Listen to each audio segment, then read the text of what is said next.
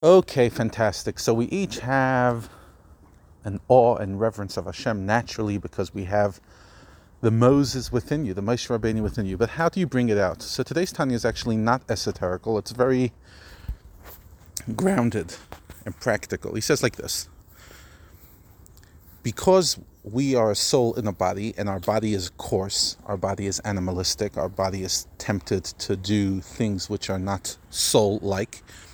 So therefore, a person must use mighty exertion and effort doubled and redoubled in order to feel attached to Hashem. In other words, you can't just say, okay, I'm a beautiful soul, I'm a neshama, so I'm just feeling so plugged in and connected. There are very few people like that.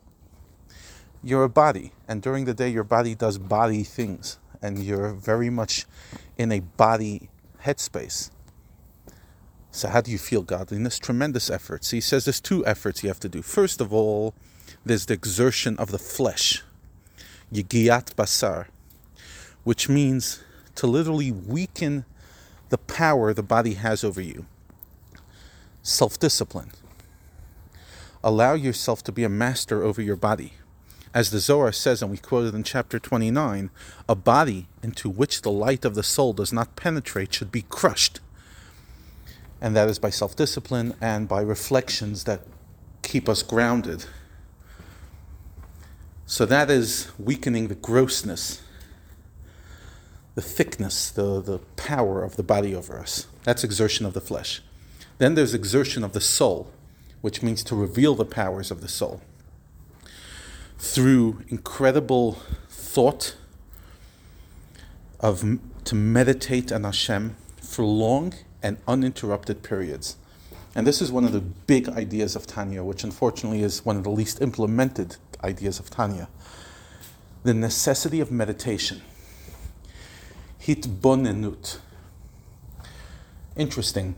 Um, in Breslov, Rab Nachman of Breslov, they encourage very much a word which is very similar to Hitbonenut. It's called Hitbodedut.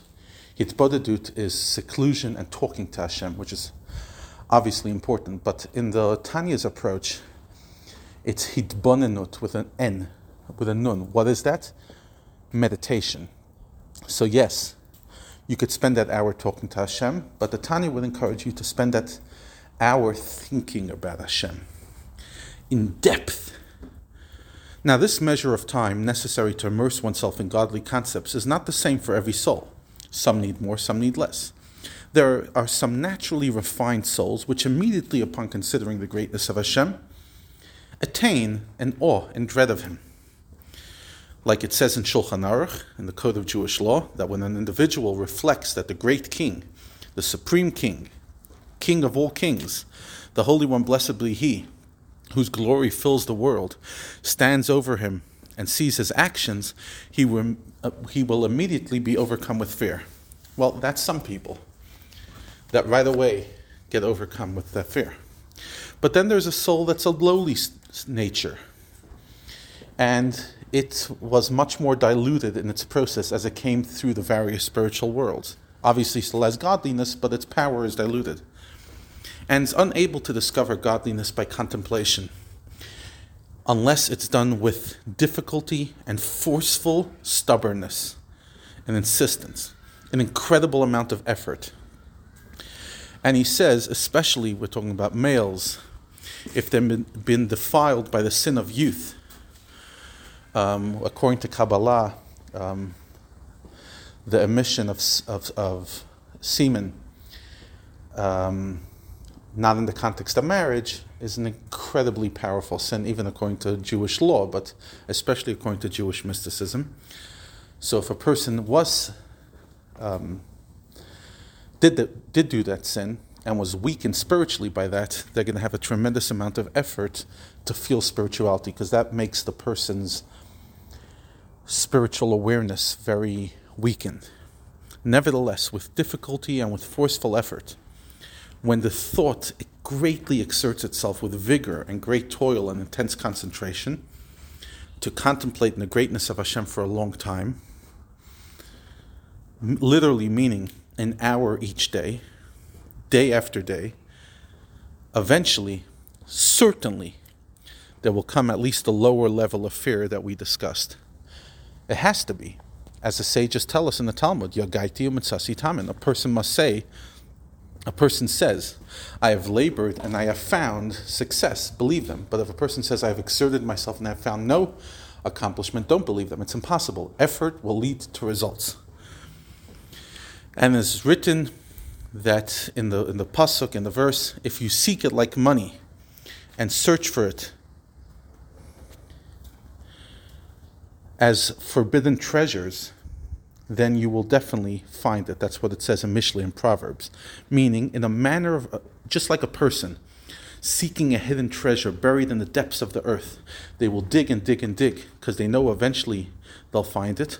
A person must also delve with un weakening energy to reveal the treasure of the fear of heaven which lies buried in the heart of Kol Echad Israel, Kol Adam Israel, each and every one of us.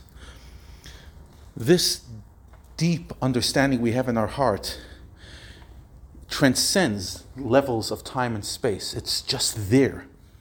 And this natural hidden love is within each and every one of us. But you must uncover it to bring it from a place beyond time and space into your reality. And that is through meditation.